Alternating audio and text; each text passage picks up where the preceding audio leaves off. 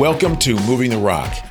Whether sales is all you do or only part of what you do, the strategies and tactics of success can often feel split between two realities. You can become someone you're not to earn the recognition and praise of people you don't respect, or you can try to figure it out on your own, knowing you'll underperform your potential. We're here to offer a third way.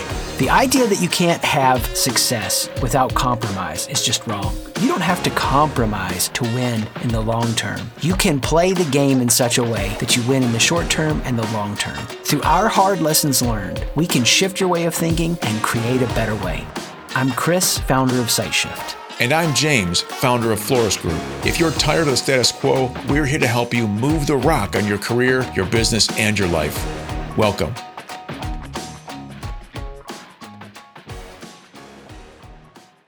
We are here with uh, Dan Rockwell and my partner to my left, uh, Chris McAllister. How you doing, Chris? Doing pretty good. Awesome. So uh, we got a wonderful uh, opportunity to talk to uh, a forward thinker and someone who's going to blow us out of our seats, and that's not not Chris McAllister this time. It's actually Dan Rockwell with Big Kitty Labs. Dan, can you tell our audience? Um, yeah a little bit about you and, and Big Kitty Labs. Yeah, so I run a small, uh, um, my partner and I, Tashara Kulkarni and myself, we run a software development agency here in Columbus, Ohio. Um, we have teams all over the world, India and Ukraine, and of course here in the United States. And we basically specialize in helping startups take their ideas to life. Um, we work with Fortune 500 companies and smaller companies, and we help uh, people uh, take the idea and, and actually you know, form it into an actual product and then get to market and raise money. We work with venture capitalists. We work with, uh, you know, we work with people who are broke we work with people that have money. We work with people that, that have ideas. We work with presidents, you know, whatever. Um, and uh, we really kind of specialize in knowing the full gambit from idea to traction to true momentum to to um, you know like oh my goodness now you have a business. Whew. So um, we really uh, specialize in that whole gambit. We work with students. We do a lot of mentoring. We do a lot of talks, and uh, it's it's been um, it's been a blast for me. Uh, every day I get to have, you know, I get to talk to 10 different entrepreneurs every day and, and, and, and try to keep everything uh, sane, which is fun. Um, but uh, it's good. It's a, it's a, rocket, a roller coaster. Keep it real. Yeah. Yeah. Mm-hmm. Dan's one of those few people that I know that I can talk to, and I can take anything that I'm thinking, whatever weird about the future and conjecture, right. and mm. and it's this bumbling conversation that has the ability to push out the imagination to its edge, but also think through the the strategic yeah. business implications, and, yeah. and, that's such a unique combo. I think you bring about Thanks. who you are. Thank you. I loved. I actually love doing that. I love taking. Uh, sometimes it's fun to take you know three things that don't belong together and smash them together and see what what the business could be. You know, COVID is an interesting uh, simulation in in terms of taking an entire world and putting it on pause for six months and seeing you know where the innovation lies you know and we, we're seeing that. We're seeing you know certain businesses basically um, go into extinction and then we're seeing new businesses appear. Because um, the entrepreneurial spirit is, is not really tied to greed. It's really sort of tied to the enablement of the human spirit. What can i do? Uh, what where's the opportunity of what i want to do for next? And so um, there was a time there during the covid where there was there was no hope. There was like, ah, it's over, you know. uh, and then hope kind of got back to the table, which is cool. Uh, uh, so the, yeah, that, those those are the places where I thrive. I love those. When you say hope came back to the table, can I ask a question, yeah. Jimmy, or did you have yeah. something? I, of course, I have something, but go for it, man. Yeah. Uh, well, the um, because I, I, I totally j- jive with that entrepreneurial spirit. That's mm-hmm. what Jimmy and I are about. It's the moving the rock idea.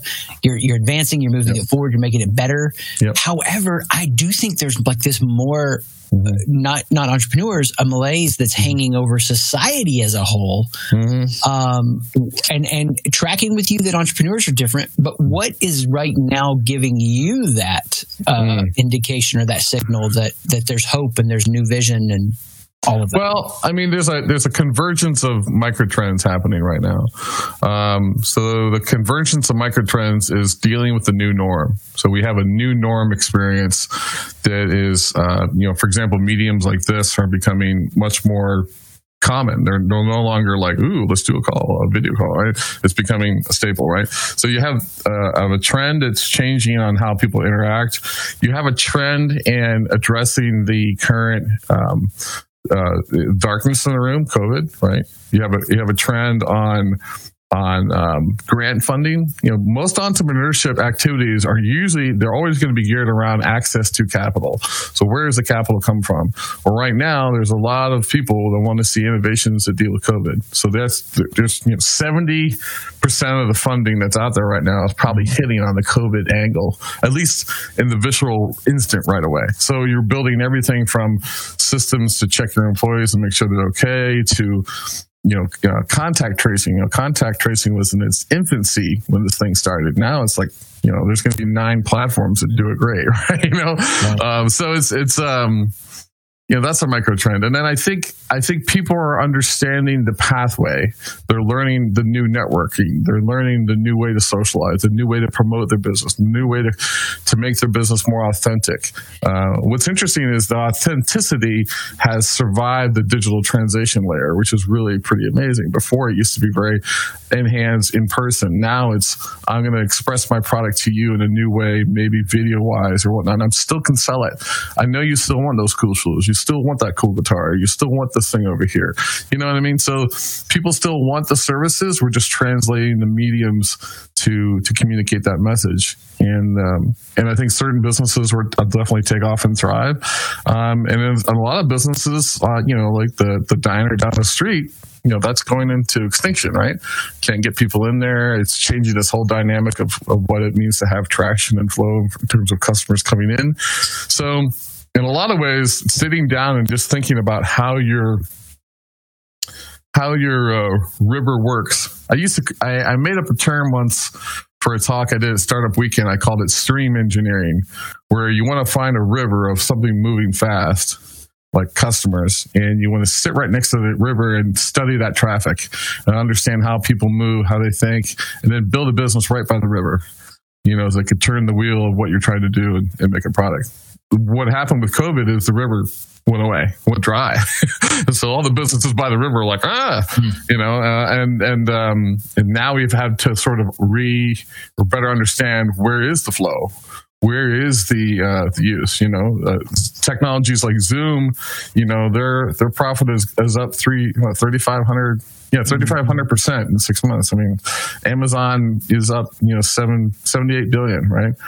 Uh, so but you know, it, it's benefited some and, and, it hasn't benefited others. But yeah, I think um, it's about it's really not about your idea so much. It's about where you think your customer is and how your customer's feeling and whether or not they're going to be open to what you're doing. Um, it's really it's fun. Right.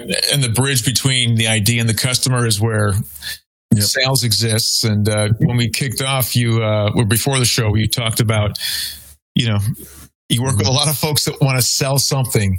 Yeah. I think it's it's fascinating to me to think about innovation, how innovation can occur inside, as you were talking about a startup, mm-hmm. but innovation also occurs inside large Fortune 500 companies. Mm-hmm. And in that environment, the salesperson changes from a, mm-hmm. a traditional salesperson to mm-hmm. an IT person who is yeah. now selling yeah. IT innovations inside the organization. Yeah. Yeah, uh, a lot of that is really, you know, all sales is deeply rooted in uh, rapport and value and um, and truly understanding, kind of understanding the whole life cycle of your product. Where does it fit in the customer's mind from a value sense, um, and then making sure they have access to it in such a way that they don't get they don't get bogged down in the experience to acquire it. You know, nothing nothing kills sales more than I, I see the shiny object, but I have to go through 18 hoops to buy it. Uh, screw it. I, I will decide not to buy it. You know what I mean? There's, and that's part of the. In a lot of ways, that's also sort of a, an after effect of our mindset today. You know, um, you know, growing up, I didn't have Google to tell me everything about a certain you know historian. I had to go and get a book and read. Oh man, that sucked getting that book out. Now I everything's fast, visceral. I can, you know, I can I can put a you know I could put a young engineer in a room with a case of Mountain Dew and some video, YouTube videos, and they can learn how to code in 16 hours. Couldn't do that before. You know, I um, it's just the the rate of how we want things today is crazy, uh, and it's also instant gratification. Uh, and so, with that mindset, our sales mindset is also prone to that perception of instant gratification. So sales is as much about the product experience and how well it could actually tell its story and communicate its value as it's the importance of the actual salesperson to establish rapport enough to sell to somebody, you know? So they have to deliver. Some of the best products out there uh, actually don't commute anything at all, and you just get them. You know, Crest never told me how great teeth whitening is. Sure, they spent $58 billion on advertising, but I never thought about it. I just picked it up and buy it because it's a staple. Right? right. So staples are great. Is your product going in a staple mindset, or is your product going in like, uh, you know, these are here's a toothbrush that actually plays Rihanna when you brush your teeth. I don't know if I need that or not. Now it's possible, and I can upload it with different songs, so I can listen to Fifty Cent when I brush my teeth. But do I want to do that? I don't know. That toothbrush is seventy eight dollars, but the one I get from Crest is four. You're, you're competing against a staple, and you're right. trying to innovate in such a way that the value transition doesn't work there. But um, for example, my wife wants to learn how to sing. Getting a singing coach traditionally could run ten thousand dollars, but I could use a masterclass, pay online thirty-eight dollars, and learn from the woman who sang the Frozen theme right? Mm. And it's authentic and it's real and it feels it feels true. It feels like she can access and she's enabled. She can do it from the comfort of her home. So it's it's the the enablement of it and uh, that proposition and how it gets sold. When when you think about like where the river dried up and yeah and leaning into that moment. It's mm-hmm. crazy mm-hmm. that you use that as an analogy because that's exactly yeah. Jimmy and I have talked about this. Like, cool. Cha- business changed, yeah. the river dried up, and I, I, even told my kids this. I was like, I got to go in through the woods. I already had some little streams that were yeah. developing, but now I got to like d- dam up and figure out some pools and dig it out, and you know the whole thing. Where right now do you see the the the customer transaction changing? Because I think you I think yeah. Uh, a, a, strength for you, and if you want to hit this too, yeah. that's cool. Yeah. Some rivers that are new, but in, in, addition to that, like COVID, what has changed about how people think about the engagement process or buying? Oh that, yeah, that you're paying attention to in addition to the technological piece you were speaking at? You know what are well, those psychographic changes? Well there's definitely a renewed focus for you know search engine optimization seo type stuff making sure that people can find what they're doing online. You got to be online. There's a big push there's always a big push for like um, you should be in every search engine box so for example if you make a cool product but your product doesn't exist on apple's search engine box for the iphone then that's just another place where you might not exist. Mm. So I always like to think about it like if I go into Google and I type in this keyword I heard on the Oprah show, I want to find something. If I go into the Android Play Store and I'm thinking about that theme and I type it in that word, I want to see something. So you kind of want to be in this is this used to be a theme that was bigger with me, I'd say three or four years ago than it is now. But I still think it's true now is that you kind of want to be every place that a customer may expect to see you. Um, and that's all, all on the uh, interpretation of the brand itself and the brand and, and the product and the value perception. In other words, does the customer, would they want to see you on display in the mall? Yes or no? Would they expect to see you on a billboard down going down the street? Would they expect to see you printed on a napkin they had at McDonald's, right? Maybe, maybe not. And it's kind of um, those are all opportunities for you to sort of change and maybe get a new audience, but you should you should sort of think about where the audience is. Now, where is the audience now? Well, people are trapped in their houses and they're looking for things to do and they're you know, we, we have a we have a new cultural norm. Whereas I'm wearing a shirt and there's nothing else on, right, right, right, or uh, you know, I don't mean to go in that space, but um, or I'm multitasking. I know a lot of friends who are doing a call and doing Call of Duty in the background. No, exactly. We'll get that meeting done tomorrow, right? So we're because we can we can control what we can project here, right, and say for work. That's a new medium. That's that's actually not unlike texting where you ever text with somebody and you reply and they type something, they erase it, and then they start typing again, right? You don't get to see, like in person, you don't get that that chance to rewrite. You know, in mm-hmm. person, if I said, "Yeah, I, I really like sneakers," oh, I meant flowers or something like that, I screwed up in person. But online, I can change it. I can I can modify it. So we're kind of moving into this experience online where we're, we're, we're beginning to edit our behaviors and edit our projection of perceived behavior, uh, which I think is going to be good and bad. Yeah, mostly well, bad. Think, yeah. Well, it'll it'll surface. Yeah, the people that want to check out and not yeah. put an effort forth. I think about that yeah. person who's in sales who's scheduling now. Mm-hmm. It's all demonstrations. It's all yep. visual. It's all Zoom based. Um, yep.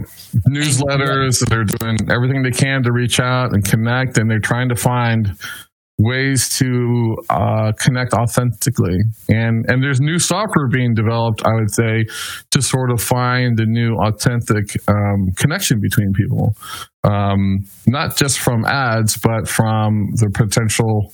You know, we used to talk about, you know, in 2008, 2009, the social graph was a hugely popular uh, concept in that I could take Chris McAllister's social graph, meaning I know where he's on Facebook, he's on Snapchat, he's on these platforms. I can make a perception that why he's on those platforms. And then I could think about who Chris McAllister is from a mindset. What would he use Facebook for? What's he use Instagram Instagram for. And then I try to understand sort of like how you think of a person. And then I try to orientate my business to target that um, and be where you know i almost want i want i want engineered serendipity i can't make it an ad in your face i have to i have to almost plant it in your mind so that it was your idea to love my product from the start it's inception mm-hmm. and and the crazy thing is is that that can be engineered that is being engineered today. I can. Where's it being engineered today? Mostly engineered through Facebook. Mostly being engineered through um, the, the, larger brands that can truly afford the the multi pronged strategy to do it. Apple, you know, Apple's one of the, probably the best uh, companies at this point of inception. And what's crazy is they don't incept on the product. They don't ever think about the product. They incept on the on the notion of where you think next should be and then they have enough they have, they have enough residual residue on what they're doing for, for it to be in line with what you always wanted. So you're not actually, you're not trying to market the new iPad 6000. You're trying to, you're trying to get in line with where that person and what they aspire to be and want to be. And then you're guiding them toward your arc. Right. I know, man. It's crazy, but that's what's happening so if you were starting a, a organization now, like yeah. right now, and you were mm-hmm. training up a, a sales staff mm-hmm. and you were empowering them to go mm-hmm. out there and do it, what technologically would you well i would prime them for well i would take the sales team and i'd say you know what for the first you know 90 days in this company you're not in sales you're in research congratulations welcome board now in research you're going to go out there and you're going to create total understandings. You're going to create personas of your customers. You're going to meet your customers. You're going to do some experimentation. You're going to, you're, you're actually not going to sell your product. You're actually going to talk to them about um, everything around what the thing you might want to sell. You want to understand the whole world a little bit. And then you want to play a little bit with some scenario thinking. Like, um, okay, so Chris McAllister loves his grill, right? I know he's a big griller. But I'm gonna say your girl got stolen, gone. Mm. But what are you gonna do for the next three weeks? You got a couple parties coming up. How would you handle that? And you're gonna tell me about everything you would normally do, or how you sort of approach that. Or I would. What's what I really love in research is uh, giving people a broken prototype give them a product that actually doesn't work. And they pick it up and like, ah, this should work like this should be easier than that. right. They get all frustrated and they tell you everything that's viscerally what they care about.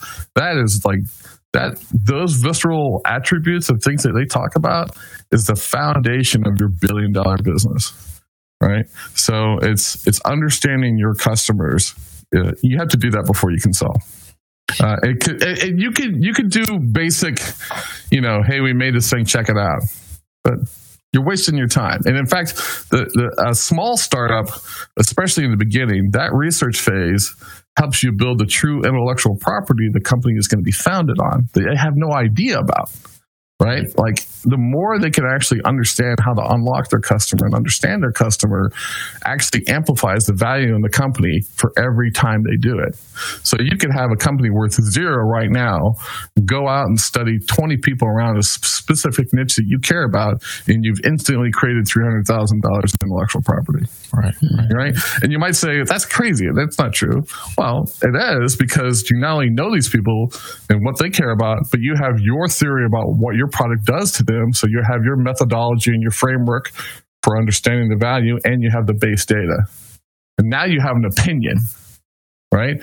Now you have a perception and an opinion that you can now project into your newsletter and your thought leadership, or you can project into your uh, other aspects, and you can build a foundation. And someone calls you out on it, you have your white paper because you did your research. So you're not you're not going to get caught flat-footed, you know. Mm-hmm. Yeah, and you're talking about an authentic connection because you've yeah. done the work. You've done the work. So, yeah, what you've done for me, Dan, is you've connect, created a really neat connection that seems obvious but wasn't top of mind for me. You know, we, we, talk when we talk with sales teams, uh, we talk with them about being customer centric, which requires an understanding of the buyer mm-hmm. and how they perceive value, not our definition of value, but their definition of value. What you just described, you know, this idea of going out and doing research um, you're you're informing and, and, correct me if I'm using these words incorrectly, but yep. you're informing the algorithm that either the technology will use to connect authentically or the salesperson and their technology yep. will use to connect authentically. But it's yep. still customer driven. I think that's really interesting. The, the, the concern I have is is when we look at technology and how mm-hmm. it can be used to understand us so well that it becomes manipulative. Oh, yeah.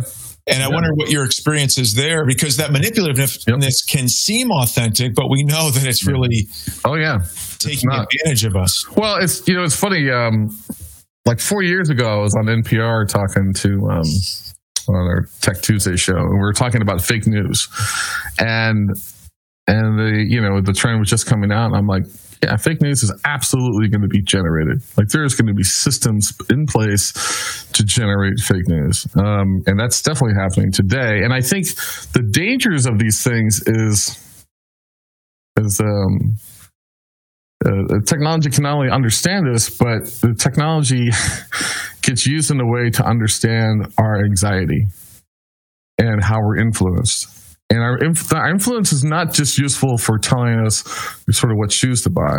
It's also useful for us, for the systems to understand what we would be most anxious about. What critical events would we most be likely to be rash decision making from?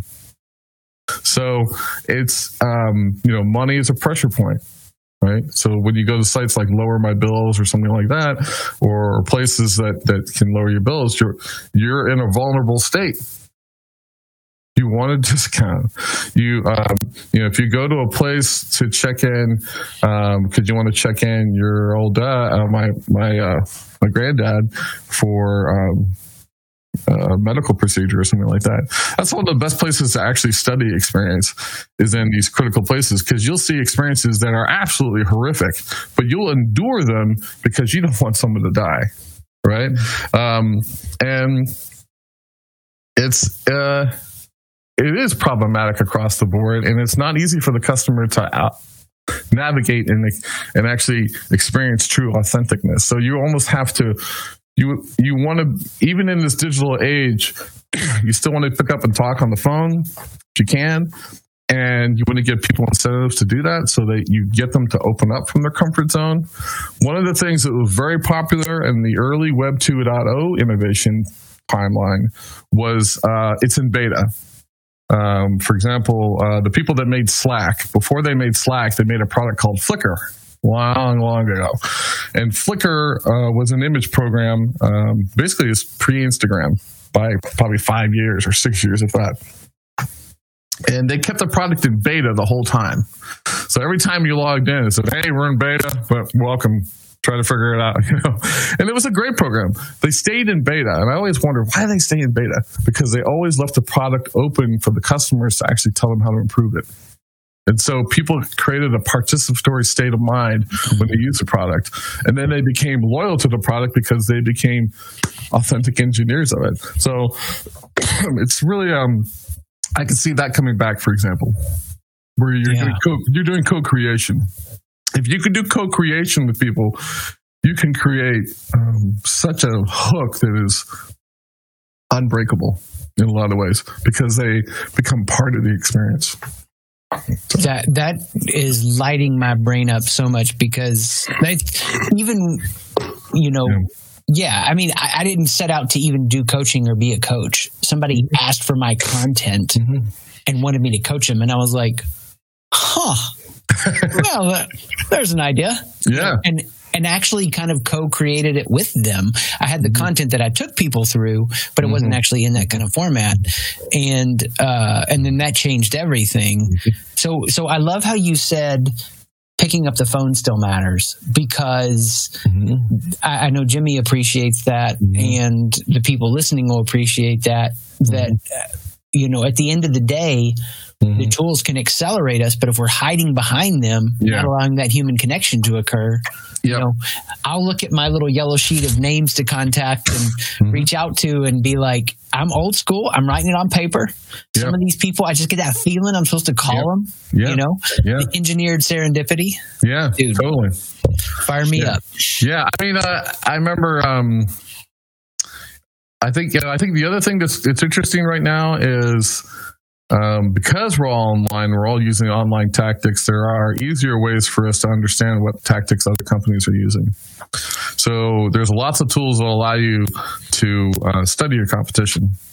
So you can study how they've used words, you, uh, AdWords, traffic, placements. You can sort of build a map of how someone would sort of compete with you in, in ways. What's interesting about that is not necessarily to analyze somebody who's directly competing with you, but to actually analyze a company that you aspire to be. for you for example, so like I'm I'm in the business of selling um, custom sneakers. That's cool, but I really love I love the way you know Tesla markets. Study them. Study how they create their systems and their setups, how they do their triggers, how they're doing it, and then add that to your process. You know what I mean? So this it's like you you don't have to. Technology is agnostic to what we're talking about all it cares about is the acceleration of its own purpose. You know what I mean? The, the infusion of it. In fact, technology loves remixing.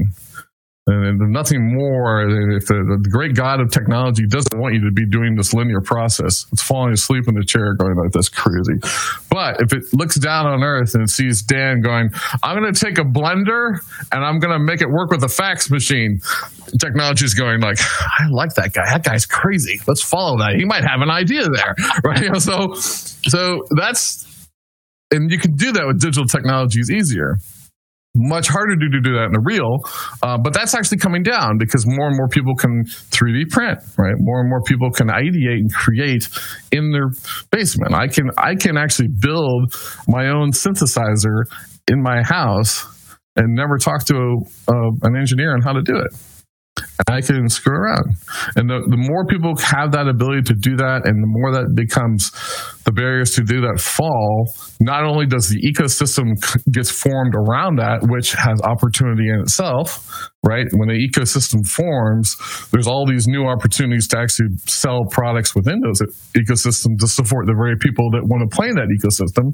That's a very powerful um, uh, frame of mind to keep in mind because that's what's powering 70% of our digital movement It's not necessarily that we're buying products, it's that we're creating these, we create a micro ecosystem that then grows to a larger ecosystem. And then that ecosystem itself fuels $4 trillion of development for itself. And now you have 16 of these things all going in different directions.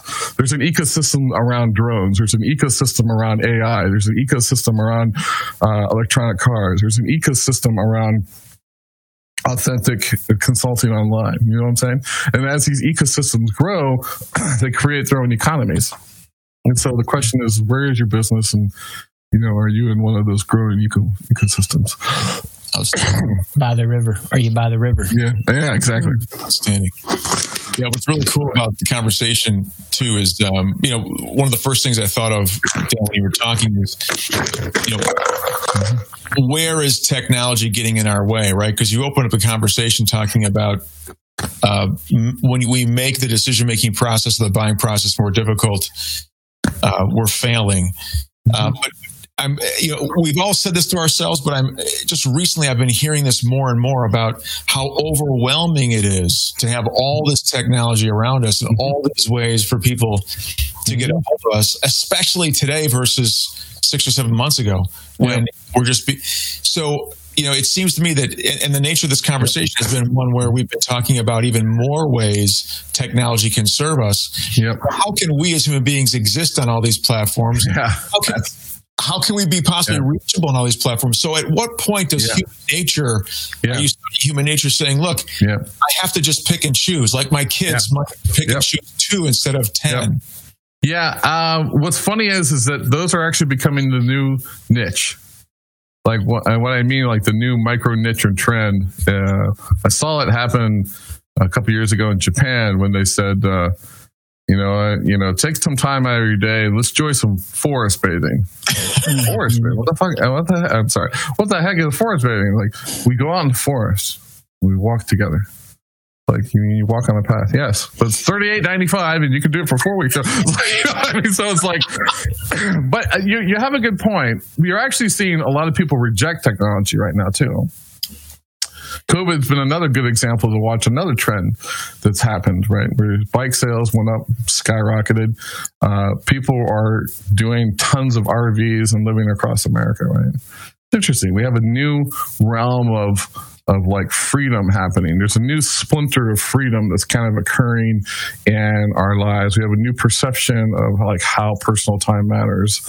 And I think that's an offset, not just of COVID, but more so of the anxiety the cause and effect of it and the uncertainty. Um, and there's, I think one trend is going to spawn, you know, this, this, is a trend that has sort of popped up and gone away and popped up and gone away, uh, is minimalism. Minimalism is going to come back it's huge uh, because there's going to be this, you know, the, the, notion for the simple. I'm going to I'm going to cook at home we're going to actually eat together. Like I'm going to face you, and you're going to. I mean that those are crazy paradigms in the world of generation that grew up on Call of Duty, right? So, um, I think I think that there are people rejecting technology, especially social mediums that, that, that they don't like anymore, and I think that personal time in the outdoors, like I feel like I feel like America uh, realized they had a park in their neighborhood you know what I mean?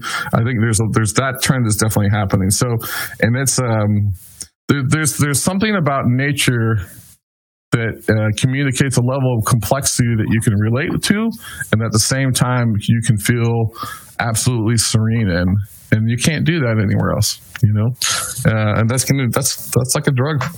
Yeah, it's funny that we're talking about that because yesterday I did some meetings. In a park across the street from my house, and I did them back to back, and we walked during them, and I was like, "Why?" I had an office in an expensive part of town, right? And I don't now because of COVID, and mm-hmm. I had mm-hmm. this park across the street the whole time. Mm-hmm. And why don't I do more meetings? Like, I mean, it's just like all, yeah. everything you're saying. I, I, I want to drill down on the yep. simplicity complexity thing for people that are listening. Mm-hmm. Um, you know I'm just putting a big exclamation yep. mark on that. I'm seeing the same thing, even in the kinds of conversations people have, like even regarding spirituality. It's like mm-hmm. I can't handle the 72 inputs yep. and options for yep. how I could conceive of my spirituality. So then they're reducing it back down to either these like really wild haired uh, you know, Yep.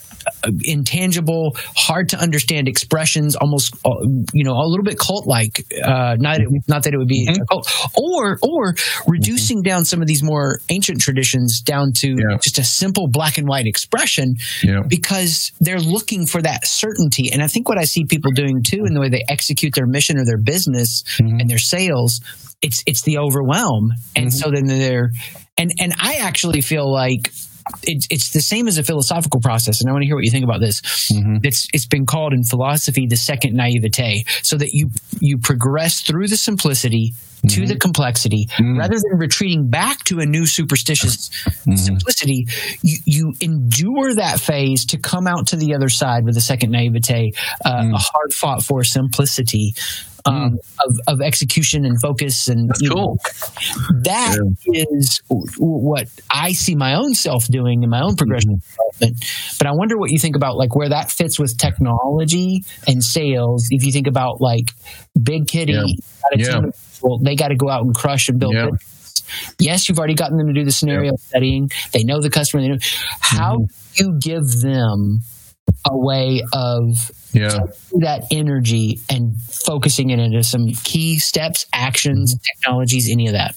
Well, um, I think that that notion of starting simple and then pushing through the complex, then sort of having a renowned appreciation for the simple, completely true for technology and the progression of how technology really changes. Um, I think. Think on, on how entrepreneurs are kind of working with technology in that regard. um, I, I see it a hard one, but I, I I think that that's definitely happening. Um, it's in technology. It's it's a fast paced moving environment. Like right now, we're moving. We're still. Technology is just a billion things going on. And, and one of the tools and techniques that people use is uh, one is called um, a journey map. You build a journey map of your product, or really more so, not only your product but your customer. Where does the customer find out about it? How do they first approach it? How do they first use it? How do they tell their friends about it? How do they share it with others? How do they, you know, what? How, what's the life cycle of the tech of the tech, and then and then how do they go back full circle again? And so you're doing a lot of you're trying to understand that life cycle of the product. So where how long does it stay in the customer's sort of visceral mindset or or the mindset that keeps the value there? And and that that really depends on whether it's a staple or something more authentic. Uh, if it's a digital product, um, it's a it's a battleground. It's a digital product. Um, you're you're battling for attention, and if you're just doing if it's just on attention alone, you're going to lose. People have to find some authentic reason why they carry it. A reason why I carry Chris McAllister's book with me wherever I go on vacation. Why? Because it's a fun read, makes you feel relaxed. What is it? Why do I carry the Bible with me everywhere I go? Bible's an interesting product to study, right? Why is that? I could keep, you know what I mean? So it's like you have to understand the role of that product in that person's life beyond the sale. If all you think about is a sale and then you walk away, you don't have a business. You know what I mean? That that's such a Mm-hmm. freaking meta answer to uh, everything that I think I see people in some businesses that we're connected to struggling because they're just looking at that one isolated piece, Yep. trying to address it with an adoption of technology Mhm. rather than saying, "I've got to look at this whole big picture, man. I got some chills, chills." You know, another big thing that's connected to that is the notion of freemium. You know, people like, Yeah. you know, I'll market for free and I'll get them in the door. You know, that doesn't always work. Sometimes, if the, if people if people read your service is truly valuable and it's free, it, it snaps something in their brain. You know, uh, I struggle with that because I do a lot of mentoring and consulting. A lot of times, I give my consulting away for free, and so then the perception is, oh, maybe it's not worth that much maybe it's not that good. Um, you know, my, my brother has a research company. I get a lot of the stuff from my brother Chris Rockwell. There's a thing to him. That's where I learned a lot of stuff from. Um, there's a there's always a sense of the paradox of choice. you know, you showed me a pair of shoes and you gave me 38 colors to choose from. It creates a pause in me to figure out what I want, causes me to create more research, actually learn about another shoe and go buy it. Right, right. You know, so you're you're actually you kind of wigged me out, you know, um, and that's one of the other things that's kind of um, you know one of the other stories we always hear about was how Steve Jobs always used the word magic when he gives talks. This magical screen that comes on, so easy. It's like magic. Why? Because magic is fantasy. Ma- magic uh, makes you feel uh, gifted, godlike and now you're in control of the gifted godlike. Do you want the iPad because of the, of the features of Keynote, or do you want to feel like a god? You know, so it's like, yeah, you, your product has to think beyond the value it provides. I feel like the value is an, is an equation of how it was presented to me. There's a percentage there. The right. perception of who created it um, you know, half the times people want to buy a Tesla not because it's a great car, but because you know what, Elon Musk's a crazy. He's like the new Steve Jobs. I want to own a piece of him. Right. Yeah. I mean, we aspire to to that. Um, I mean, this is a crazy synthesizer that I'm building over here, and I'm I'm buying modules from a guy in Sweden because he's just innovative. And i want to own like one of the modules he, he makes a thousand run module. I want to own a piece of him like a piece of art. So that's a very powerful thing today. So it can't just be about the the quick sale it has to be more. I love the conversation dan because we're we're um what we're discovering or what i'm discovering is is that we're at this inflection point where we have this demand for the authentic, the demand for the minimalistic, the demand for the most natural, basic experience. This right. move back to basics and back, back to the basic elements of what make mm-hmm. us who we are, and the mm-hmm. experiences mm-hmm. that our grandparents and their and their mm-hmm. grandparents had in life without technology, without, and then we have this amazing. Mm-hmm. Um, cacophony of development on the technical side Mm-hmm. That is just drowning many people, drowning mm-hmm. us in um, options and choices, mm-hmm. and mm-hmm. that's really yeah. driving that move to our, to our authentic, authenticity. And in sales, mm-hmm. especially, yep. you have folks that are out there using every means possible to be mm-hmm. as inauthentic as possible. Exactly, reaching yeah. out to us, and then there are folks like there are folks like Chris and I, like, okay, how do we get above the noise? Well, maybe we just show up the way we are. You know, I, I wanted to reach out by phone because you know what? It's the yep. most authentic way I could feel. I could figure right. out to have a conversation with you. Yep. Yeah, you know, another thing that that salespeople should do early on in a startup, when it's, especially when it's brand new, is it's another place for them to actually innovate their sales. They should do. They should take a sales team and think about doing like three 90 day trials let's say you have three salespeople. Each one of them for 30 days or for 90 days is going to try a different sales tactic. So the first guy is going to go all digital newsletter. It's going to be everything like that. Um, now you could do this in an experimental setting with an experimental product. Maybe you're not going to do this on your actual product because people are like, "Oh, I don't want to, I don't want to hurt my baby," right? You know. Um, right. But in a lot of ways, the the risk of hurting your baby actually is seen by authentic to the customer. Mm-hmm. The fact that you would risk trying to learn about them is actually you know, I I might not need your spork, your fork and and, and and and spoon, but the fact that you approached the innovation in such a way that you cared about what I thought actually makes me want to buy one just because I, I like what you're doing, right? So you know, I tell this to new entrepreneurs too, is that like, but but you can do this in the sales process. Is try three different approaches to the sales. One person is totally old school gets the phone, sends postcards, calls people up. Jesse, how you doing? Right? He he imagines the world that doesn't exist the internet. Person in the middle is doing everything digital marketing. Yes, it's all automated, but you know what level of true sales impact do you have? And the other person is completely you know Rihanna style social media, you know, influencing, and you're and you're seeing which one gets traction. Now, young startups and systems do favor automation. They do favor things that automatically makes the car move. So step by step, and it has its own momentum.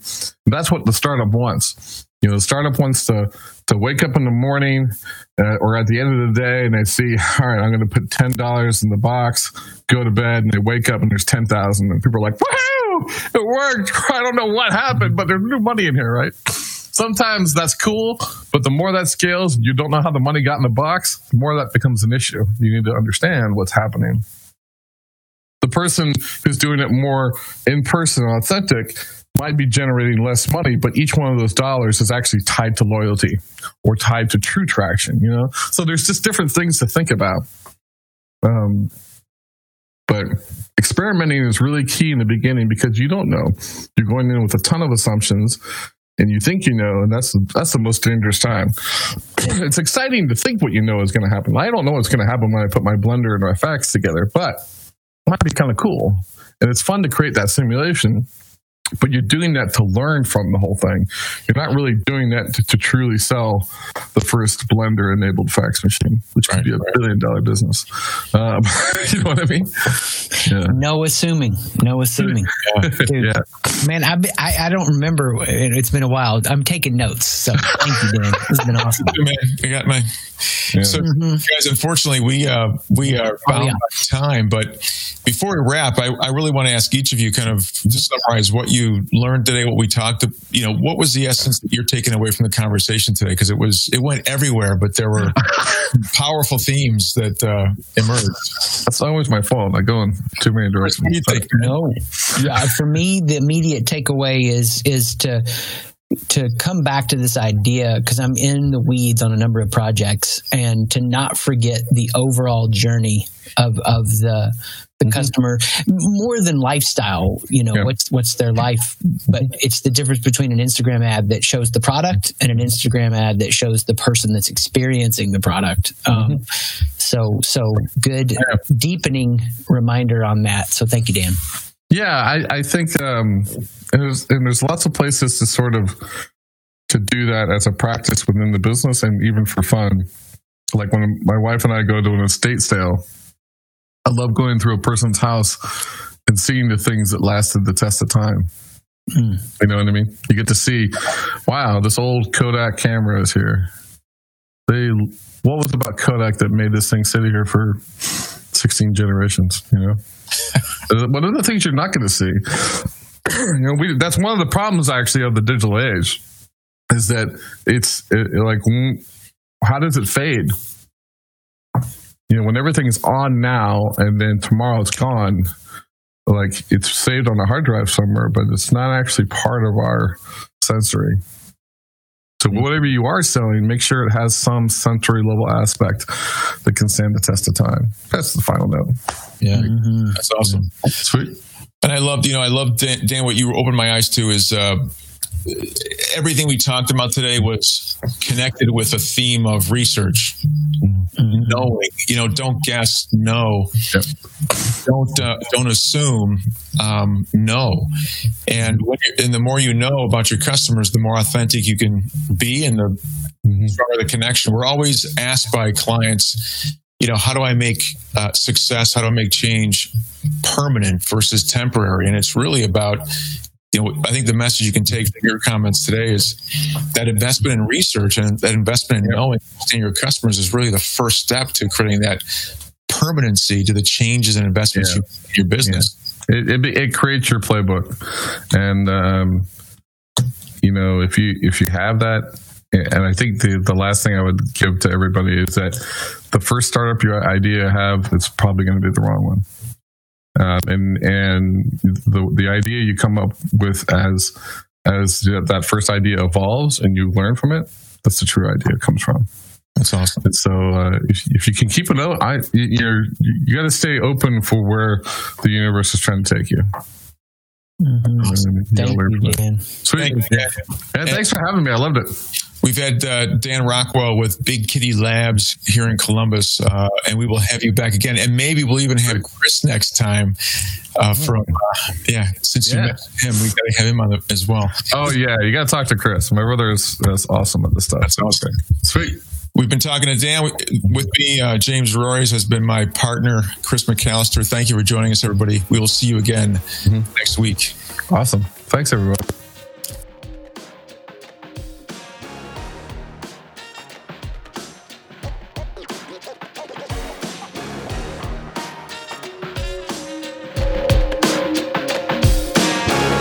Thanks for listening. If you've learned something or were inspired to try something new, please rate the podcast and share this episode with someone you know. If you'd like to learn more, visit and connect with me, James, at florissgroup.com, F L O R I S S group.com. And if you want to connect with me, Chris, check out SightShift, S I G H T shift.com. Peace.